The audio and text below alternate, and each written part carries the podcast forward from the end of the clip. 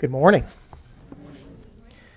I appreciate Chris uh, tuning this morning because if you were with us at the early morning uh, camp out devotional on Saturday morning, we talked about tuning a little bit, and it was a great uh, reminder, even as we were, were here this morning, that, that uh, Proverbs 2 2 talks about tuning our hearts to God's wisdom. And as a part of that, we said that to be in tune with God's wisdom means we know when it's not right. And it really speaks volumes uh, for, for Chris to know. I don't know how many of you didn't notice that things weren't right, but a couple of you who are musicians have an ear for that. It's interesting that the more familiar you are with playing and the more familiar you are with your instrument and the tone that it's supposed to be, the more that you can recognize it when things just, then things just aren't right.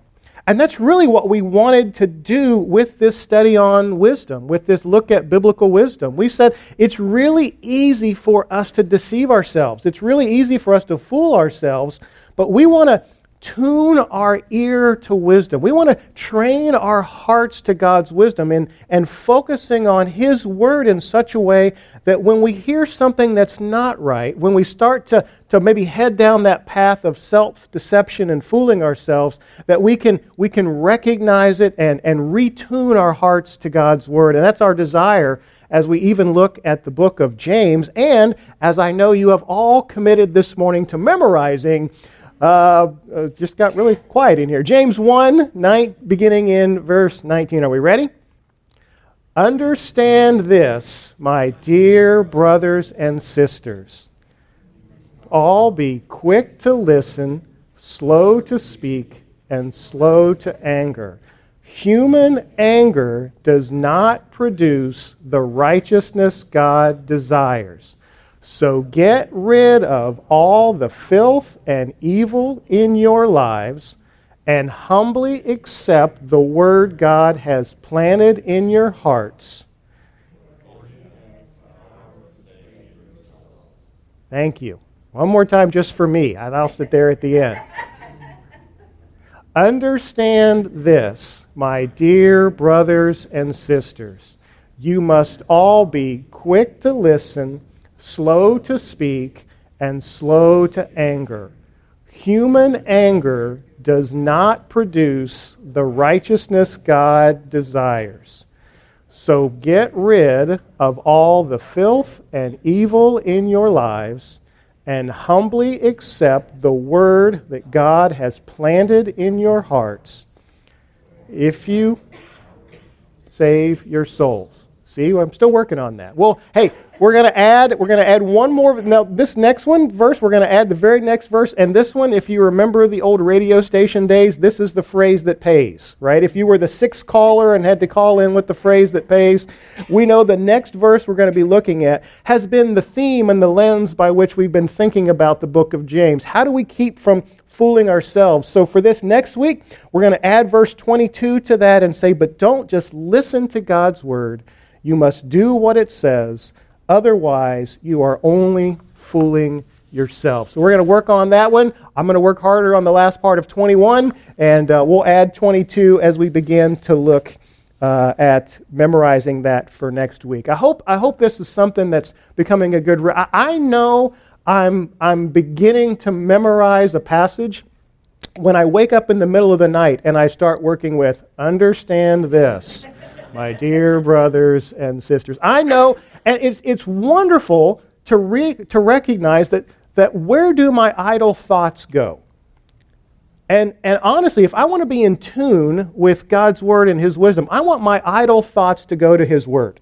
And I, I honestly, I want to get to the point where in those moments of anger, I'm thinking of human anger does not produce the righteousness God desires. That's what I want to think about. I want to think in those moments of temptation that I want to get rid of all the filth and evil in my lives, life and humbly accept the word that God has planted in my, in my heart, for it has the power to save my soul. I want that to be what is tuning my mind and my actions. And, and so, therefore, I hope as you're doing this that your idle thoughts, if you're uh, sitting at a traffic light for three, four, five minutes, sometimes in the city of Louisville, sitting at a traffic light, or, or having idle thoughts, that your, your mind will go to these verses as well. Too. That's our desire as we're, as we're tuning ourselves to wisdom. And this week, though, we've been talking about how living under the authority of God's Word is the only protection we have against fooling ourselves. And this week, I want us to talk about fooling ourselves about faith.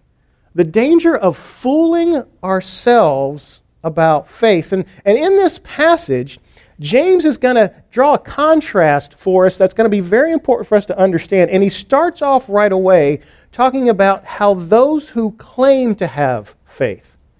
And we live in a world where people claim to have faith all the time. Uh, unfortunately, it sometimes seems like people equate faith with maybe something that someone else did somewhere else in their lives. I encounter this sometimes when I have conversations with people, and I ask them, I said, Tell me about your faith. Well, my grandmother was a believer in, in Jesus. Oh, okay. Well, what about you? Well, my grandmother was a believer in Jesus. You know, sometimes we even live in a culture where people have confused being a citizen of America with being a Christian as well, too, being a believer, claiming, well, uh, tell me about your faith. Well, I'm a, I'm, a, I'm a citizen of the United States of America. Well, that's great, but I, I don't know that that's the same thing that we're, we're talking about. There are many people who claim a faith when it has an advantage to them.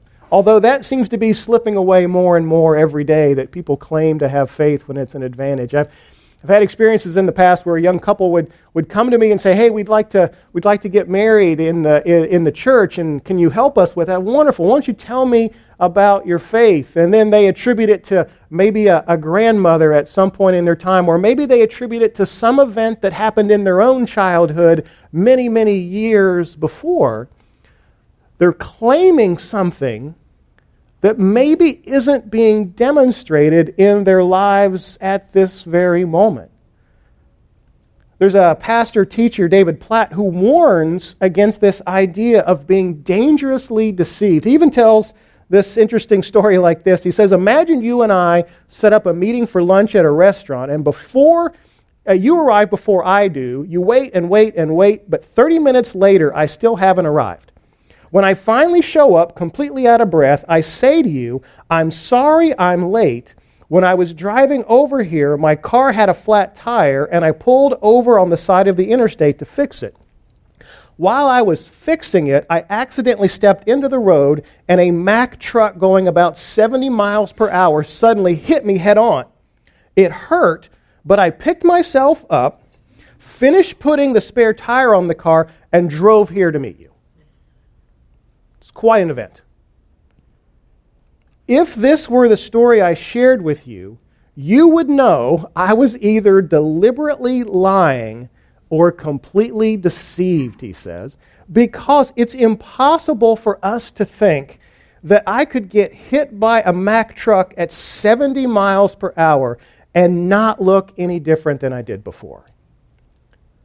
And he places the same challenge before believers. In light of this, he says, I feel like I'm on some pretty safe ground in assuming that once people truly come face to face with the God of the universe, face to face with Jesus in the flesh, and Jesus reaches down into the depth of their hearts, saves their soul from the clutches of sin, and transforms their lives to follow him, they are going to look different. Very different. People who claim to be Christians while their lives look no different from the rest of the, rest of the world are clearly not Christians, Platt says. That seems to be the context to which James is writing this portion of the letter, this last part of 2 that I want us to look at. It, it's those who are claiming to have faith, but their, their lives don't really reflect the faith that they claim. And as we think about this, I, I, I, want us to consider this morning what it would mean for you and I to live in such a way that there would be no doubt.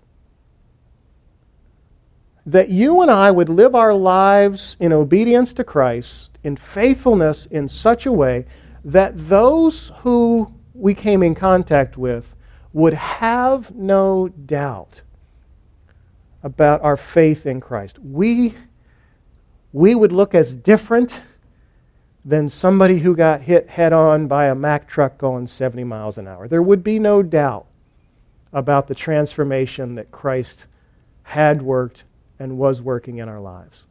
So let's look at, at James chapter 2 together. Again, I want us to begin in verse 14. It's interesting. Uh, if you've been with us for a while, you know that the last part of 1 kind of sets up the things that we're talking about. The last part of chapter 1 talks about if you claim to be religious. And then he talks about controlling your tongue that we'll look at next week. But, but if you claim to be religious and yet you're not caring for orphans and widows in their distress and being corrupted by the world, then, then it's just a claim. So look with me as he begins again this conversation in James 2, beginning in 14. What good is it, dear brothers and sisters, if you say you have faith but don't show it by your actions? Can that kind of faith save anyone? Suppose you see a brother or sister who has no food or clothing, and you say, goodbye and have a good day, stay warm and eat well, but then you don't give that person any food or clothing, what, what good does that do? So you see, faith by itself isn't enough unless it produces good deeds. It's, it's dead and, and useless. Now, someone may argue some people have faith, others have good deeds, but I say, how can you show me your faith if you don't have good deeds? I will show you my faith by my good deeds. You say you have faith, for you believe that there is one God. Good for you. Even the demons believe this, and they tremble in terror. How foolish! Can't you see that faith without good deeds is useless? Don't you remember that our ancestor Abraham was shown to be right with God by his actions when he offered his son Isaac on the altar? You see, his faith and his actions worked together. His actions made his faith complete. And so it happened just as the scriptures say Abraham believed God, and God counted it him as righteous because of his faith. He was called the friend of God. So you see, we are shown to be right with God by what we do, not by faith alone. Rahab the prostitute is another example. She was shown to be right with God by her actions when she hid those messengers and sent them safely away by a different road. Just as the body is dead without breath, so also faith is dead without good deeds. Now, maybe you caught it. This was one of the most controversial books to be added to the Bible. This was the most controversial to be included because of that statement there at the end that we in verse 24, we are shown to be right with God by what we do, not by faith alone. If you're familiar, faith alone is a core tenet of the Christian gospel. It's a core tenet that we have a relationship with God. Our salvation comes uh, as by grace alone, through faith alone, in Christ alone. That is a core doctrine of the Christian faith. So, for James to say in this passage that we are not saved by faith alone was very controversial, was very suspect. Too many people felt like this was in, in, in, um, this was in uh, opposition to what some of the things that Paul was talking about, especially in, in Romans, about how we're made right in God's sight. But it's another indication for us that when we read Scripture, context matters the, the audience matters. Who it was written to and what, was, what it was about really matters because we know Paul was writing to a group of people who were thinking that their actions made them right with God.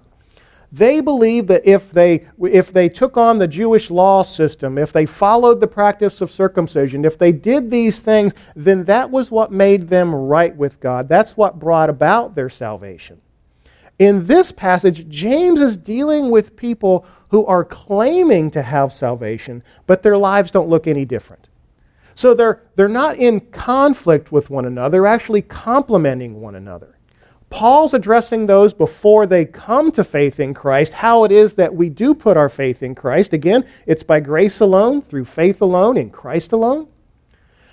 But James is addressing those who are among the believers, who are a part of their gathered churches, who are claiming to have faith in Christ, but their lives do not reflect their lives do not reflect that relationship.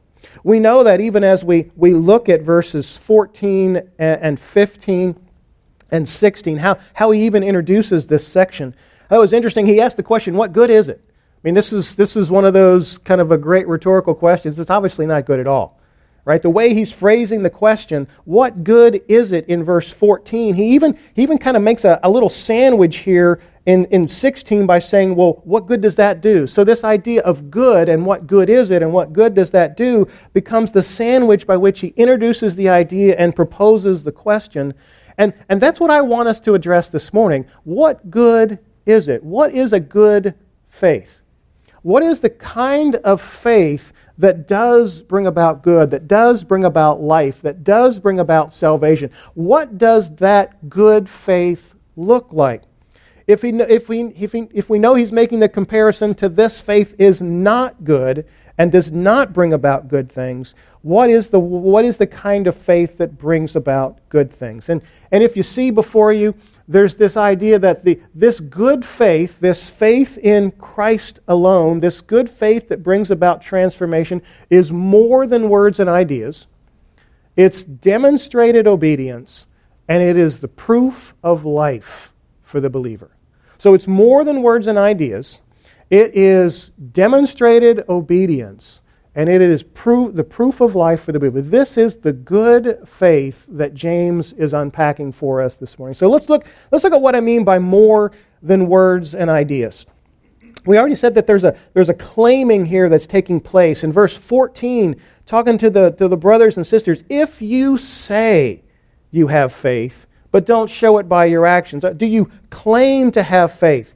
Even when he goes and gives an example here, suppose you see a brother or sister who has no food or clothing, and you say, Again, the focus is just on words alone. You're just claiming something, you're just saying something. There's not a follow through, there's not an evidence, there's not a reflection of those things.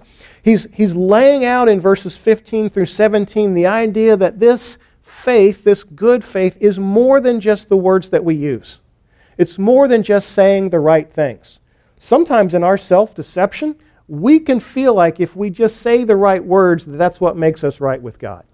And we who have grown up in the church can be masters at saying the right words.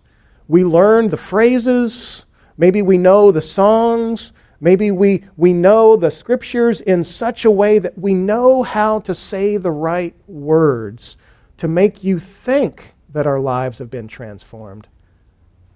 But they're just words to us.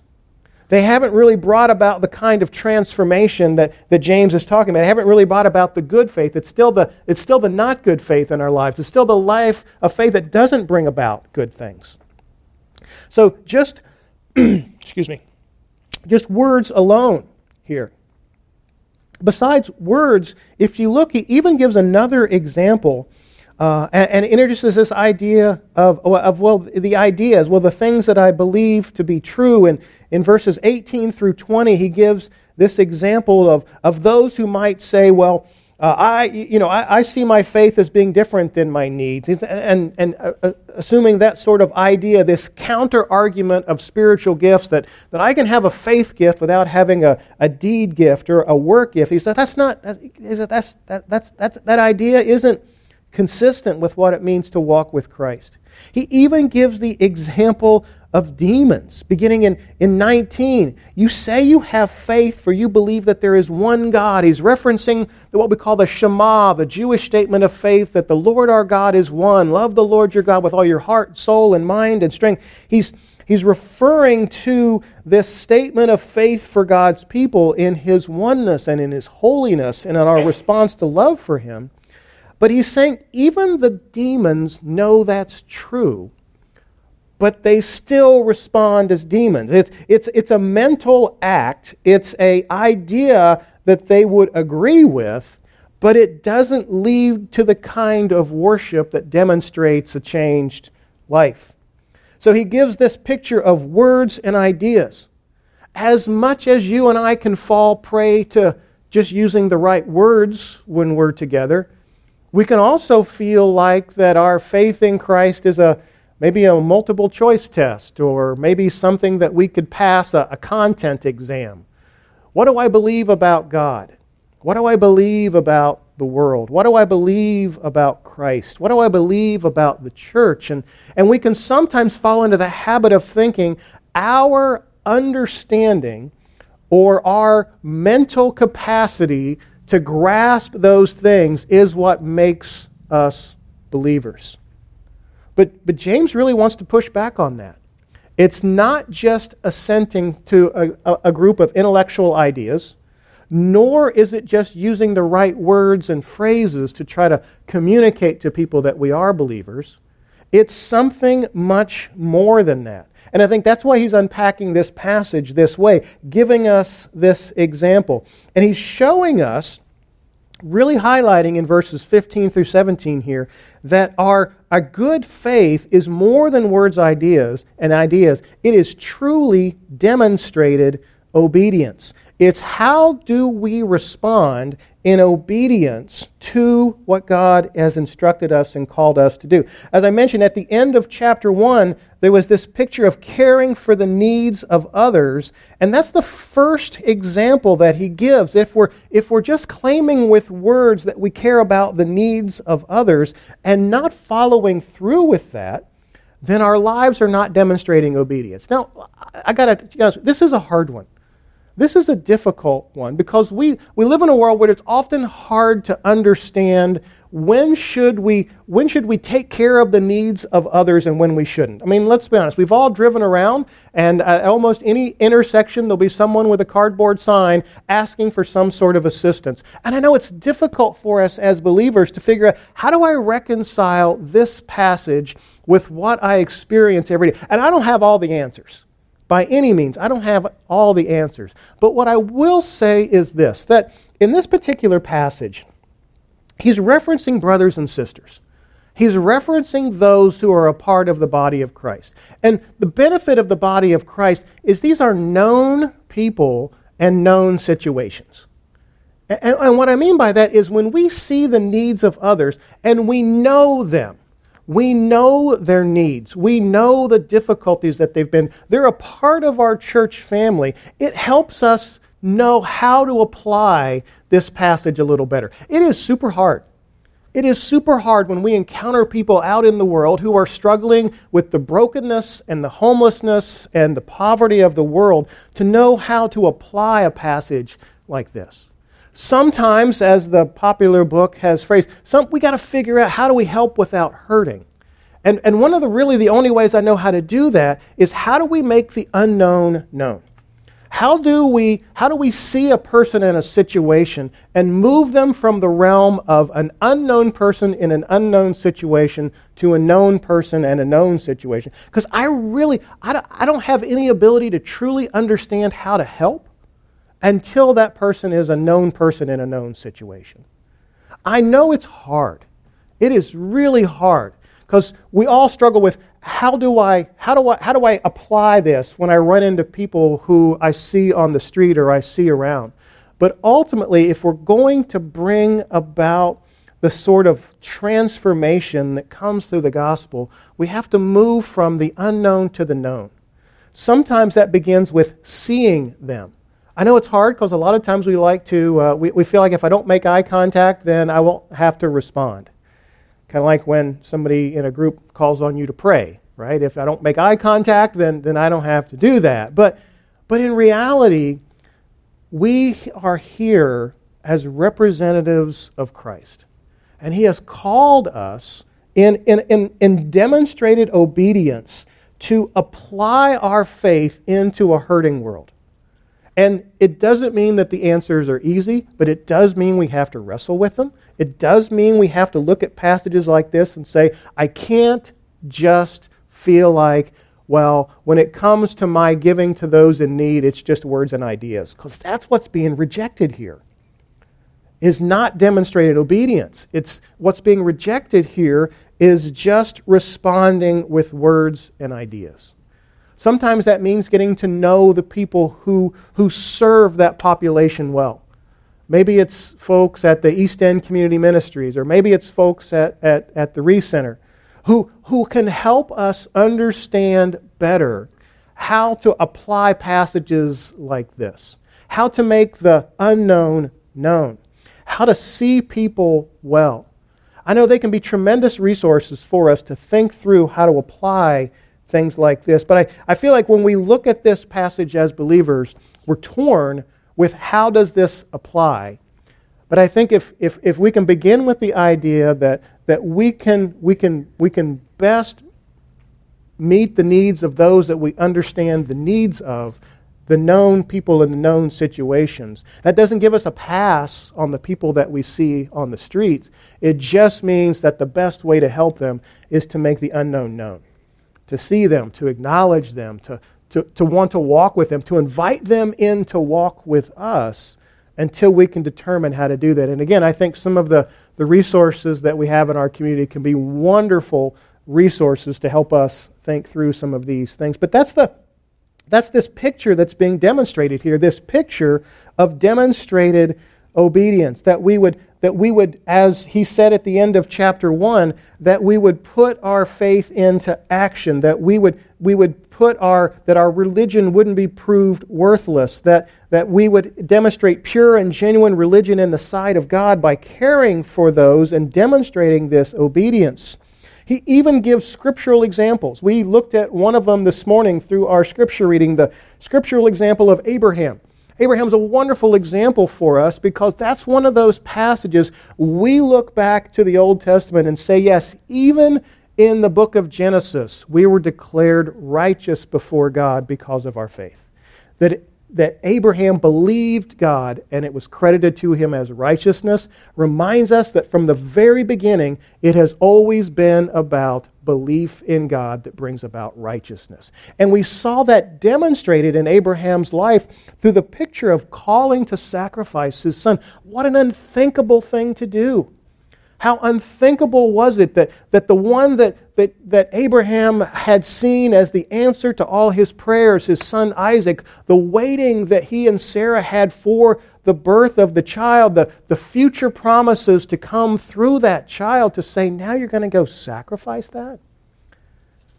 Thankfully, that passage tells us, as we read this morning, that it was a test by God. It was a test for him to discern whether or not his, his faith was more than words and ideas. But was his faith truly demonstrated obedience?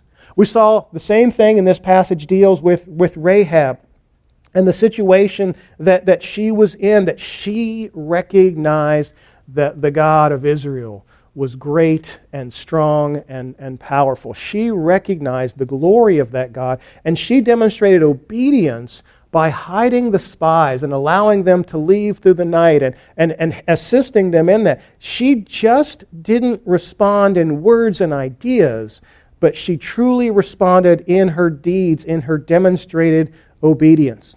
So, so James has given us a picture here of not just how it applies to our lives and the lives of those around us, but also how this demonstrated obedience, we can look at examples from Scripture and see as well.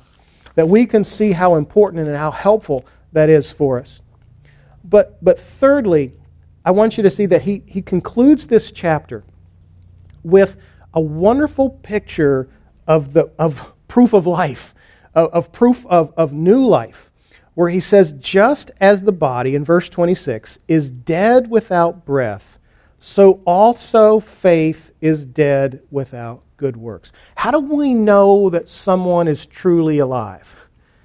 Sometimes we've joked that, uh, that when we're looking for volunteers, we're looking for someone who can fog a mirror. Okay, do you know what that means? That means if we held a mirror up to their face, would there be enough breath to fog it? We say, yep, that's, that's the person we're looking for. That's really not the person we're looking for. But it's that picture of, of, of you just got to be alive. And that breath is that indicator that someone is alive. If you've ever been trained in any kind of CPR, the first thing they do is they want you to check for breathing. They want you to check and see if the person is breathing. That's a, that's a proof of life. That's a demonstration that they are, are truly alive. And what James is telling the folks here is that the, the actions, the act of obedience, the demonstrated obedience of following God and serving one another, loving God and loving our neighbor. We see the, the great commandment here come together, loving God and loving our neighbor. It comes together as this sign of the proof that we're alive. It's the demonstration that we truly are alive in Christ. It's the demonstration that our lives have been changed and transformed. We look differently, we think differently, we respond differently when these are applied to our lives in a way that demonstrates transformation. That demonstrates that we look like we've been hit by a Mack truck. That's undeniable that sort of change would be undeniable to see in someone. Proof of life in their breath is, is undeniable.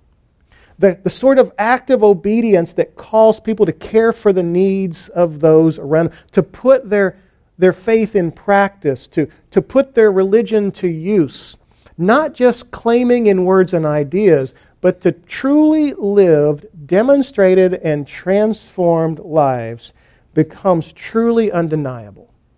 I've heard some pastor authors say it this way that our lives should only be explainable by the good news of the gospel.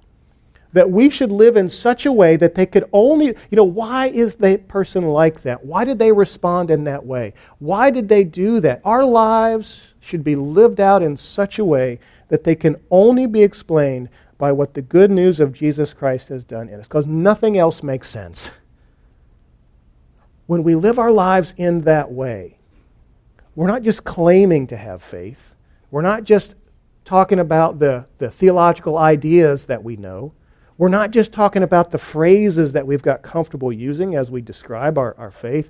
We're talking about real, true, undeniable transformation that gets worked out as we're applying Scripture to our lives and seeing the examples of faith that when we look at, at how we live our lives differently with those around us who are hurting, how it changes the way that we see things, that we could, we could live out our faith in such a real and vibrant way that people know we're alive. I'm afraid some people encounter Christians, or maybe people who claim to be Christians, and they're not sure if they're alive. Maybe they don't necessarily give off a, a proof of life. Maybe they don't necessarily live in a way. You know, we heard this on Friday night in some of our testimonies. That unfortunately, the, in, in some of our experiences, we encountered people through our life who claimed to have a faith, who knew an awful lot about the Bible.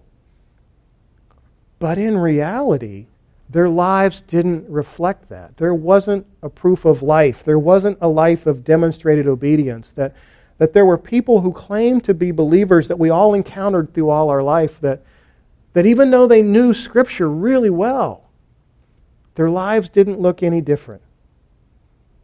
So, assuming they weren't deliberately lying, as David Platt said, maybe they're just horribly deceived into thinking that following Christ doesn't, doesn't bring about that kind of transformation. So that, that is my prayer for us. That is my prayer for us that we would, we would seriously consider the faith that we have in Christ. Even this morning, that we would seriously consider hey, maybe I've been around church a long time. Maybe I've gotten really good at using the right words. Maybe if there was a true false test on the doctrine of God, I'd get an A. But does my life demonstrate the change that only happens to the power of the Holy Spirit? Can my life only be explained because the power of the Holy Spirit transforming my lives? I don't want, I don't want people to think, well, that's a good guy. I want them to see that that's somebody that God is working through by His grace. That's different. It is different. It's a life that you and I don't get the credit for. It's the one that points people to the one good and true God.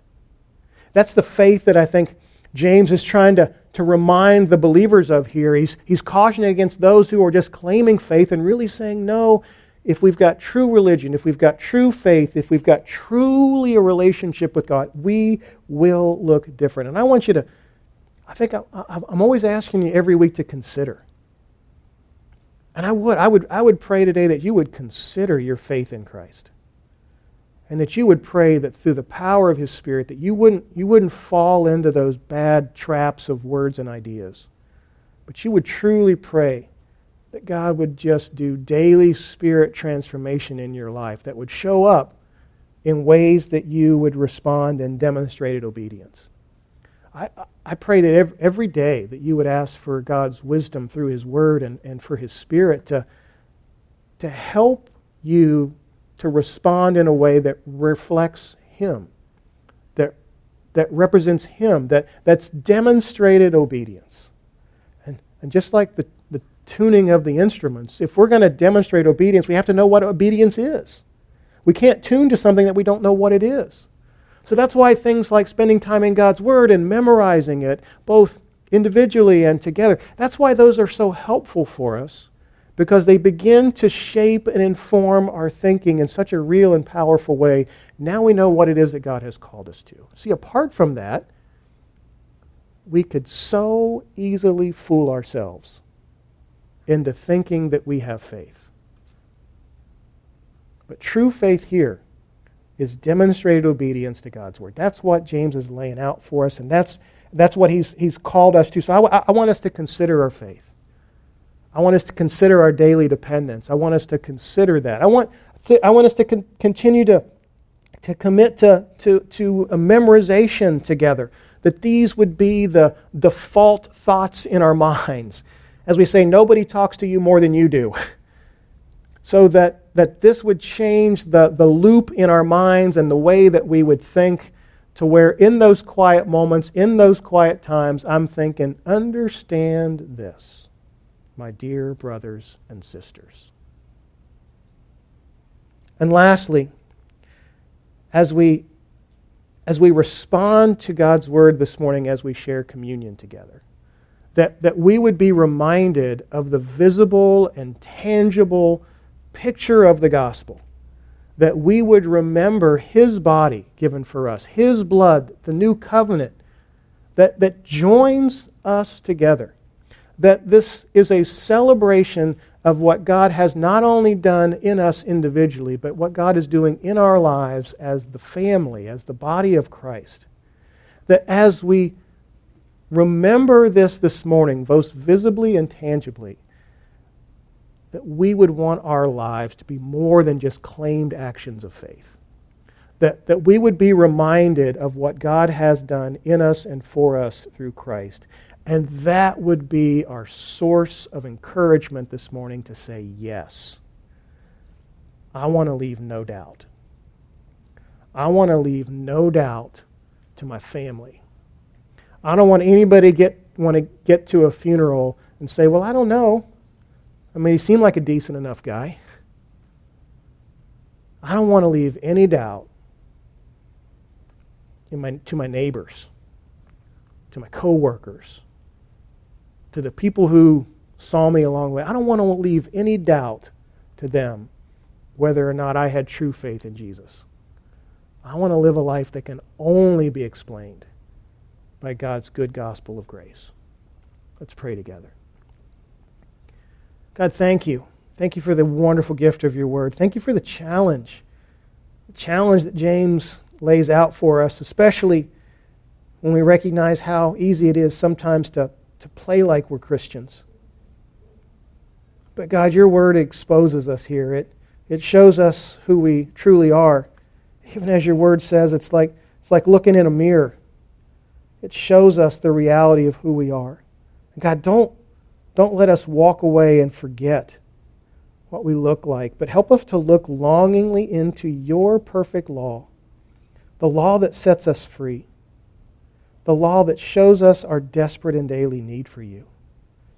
God, I pray that for each one of us here, we wouldn't, we wouldn't glance away from this passage and think, well, that really doesn't apply to me but we would look long and hard and consider God. We, we want our lives to, to demonstrate, whether it's how we respond to your word or how we respond to those hurting in our community or even how we respond to one another. God, we want your word to shape us and change us in such a way that it will leave no doubt.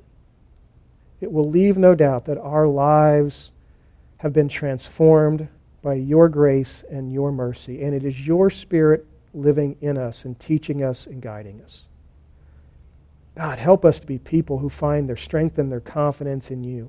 Help us be people who just don't, don't claim something that's not real, but lean into you and demonstrate the complete dependence that comes from your word. In your heavenly name, amen. And I am going to invite you to respond as we remember together. That in just a moment, we're going